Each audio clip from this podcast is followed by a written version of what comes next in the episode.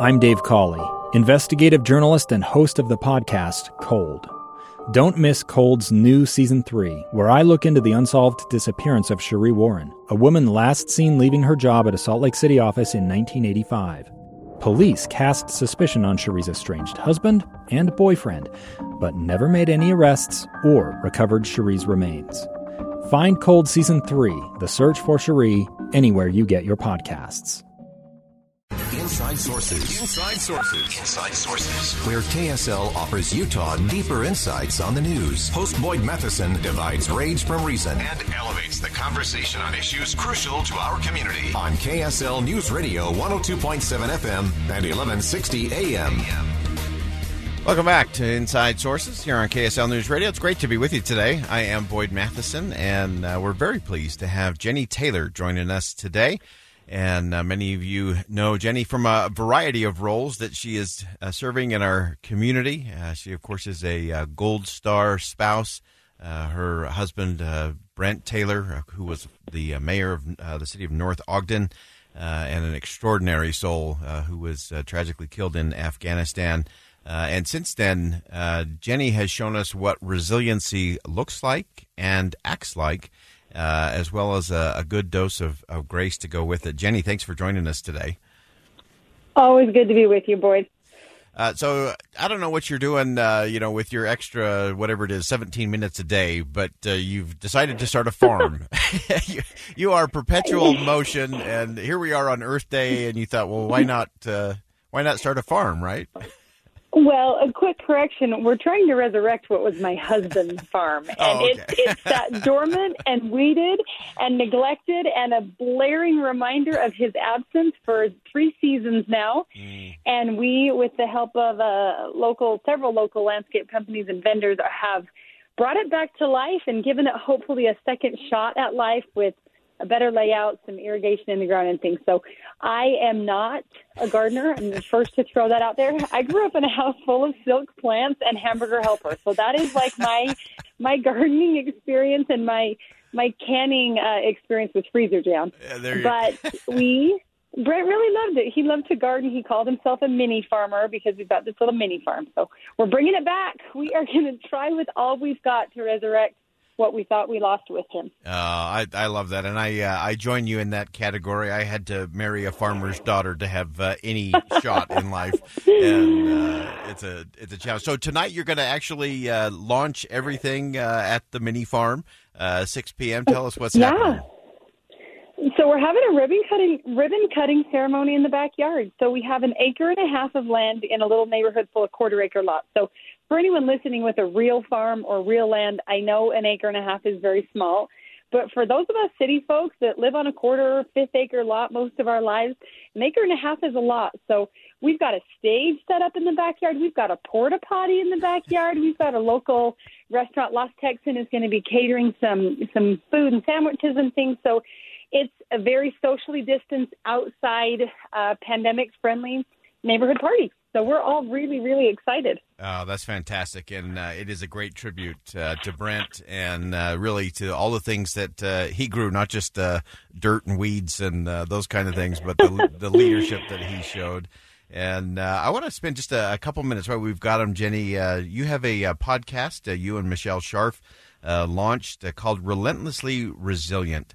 Uh, and I just I don't know if there's a more important uh, quality uh, or character trait that uh, we we could develop or our young people could develop, uh, especially coming out of this pandemic. And so you've had this opportunity. You've interviewed a, a, host of different people who've experienced all kinds of different challenges and and setbacks.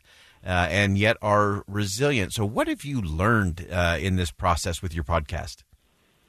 Oh my goodness, what a deep question! I could write books and books to answer that. I, I think the thing I've learned that's the most uh, overriding with everything is that human suffering is a very human condition. Mm. We can tell our stories with a lot of different details. You mentioned Michelle Scharf. She's the one that had the idea for the podcast. She's also a widow. She was widowed shortly before I was. But as we came together, we knew we didn't just want to talk about the hardship that is being widowed, mm. though, of course, that is a hardship. We don't just want to talk about the hardship that is burying a loved one, though that type of death grief is hard. we really have wanted to open the door for people to just talk about the trials they've been through in life that come in all shapes and sizes. And we've not yet anyone, not yet met anyone who says, Oh, I've never faced anything hard. Sorry, I have nothing to share. and so I think the biggest thing I've learned is that that hardship, suffering, trial, setbacks, tribulation, whatever word you want to use, we all face them. We can grow from them. Michelle's always quick to point out that we can find purpose and meaning if we choose to mm-hmm. learn from these experiences. And in doing so, I feel like it really buoys us up, particularly in a time of pandemic when we've all been socially distanced and somewhat physically isolated from each other.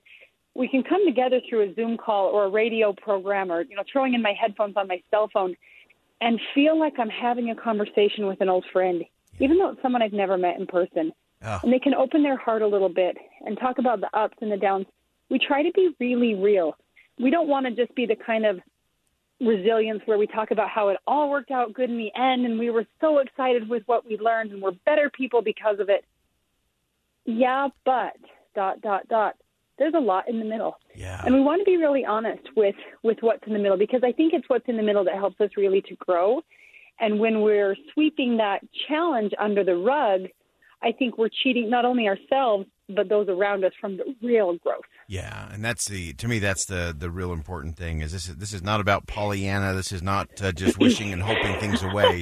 Uh, this is no. this is embracing hard in a uh, in a really cool way and a really powerful way. We've been talking all week this week on the program about this idea that I, I think we've had it backwards. Uh, this is the storm before the calm uh, and we have to yeah. we have to lean into the storm a little bit if we're going to get the lessons out of it. So when we get to the calm, then we can then we can do something different and uh, very powerful. Uh, Jenny got just about yeah, uh, thir- thirty seconds left. Uh, just give us one thing, uh, one takeaway, maybe one quick hit lesson that we all can think about as we go through our day today.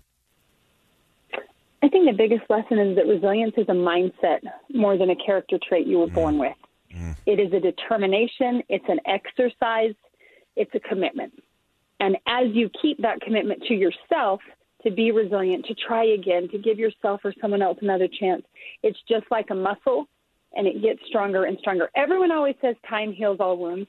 And I kind of take a little bit of offense at that in terms of grief because yeah. I don't want it to mean time just means I forget. Time means I no longer care. Time means it doesn't matter whatever my grief was. Right. I think time gives us opportunity to choose, to mm. learn, to grow, to stretch, to reach. So I, I would say it's a mindset, it's a choice, and it's a commitment you got to make every darn day when you get out of bed and decide to have at it again. Some days you'll win, some days you lose, and yet we've got tomorrow, tomorrow, tomorrow, tomorrow. Awesome. And someday you can open up a farm. the mini farm, boy. The Come mini farm. Up. That's right. You're the mini always farm. invited. Come back in the fall. We'll have hopefully an abundant supply of pumpkins to share. Awesome. You're on, and we're on it. The Relentlessly Resilient is All the right. podcast. Jenny Taylor, thanks so much for joining us today. Appreciate it as always.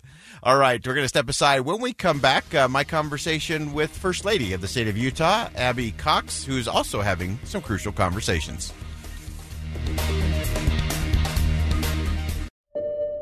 I'm Dave Cawley, investigative journalist and host of the podcast Cold. In October of 1985, a woman named Sheree Warren left work at a busy Salt Lake City office to meet her estranged husband at a downtown auto dealership. She never made it home.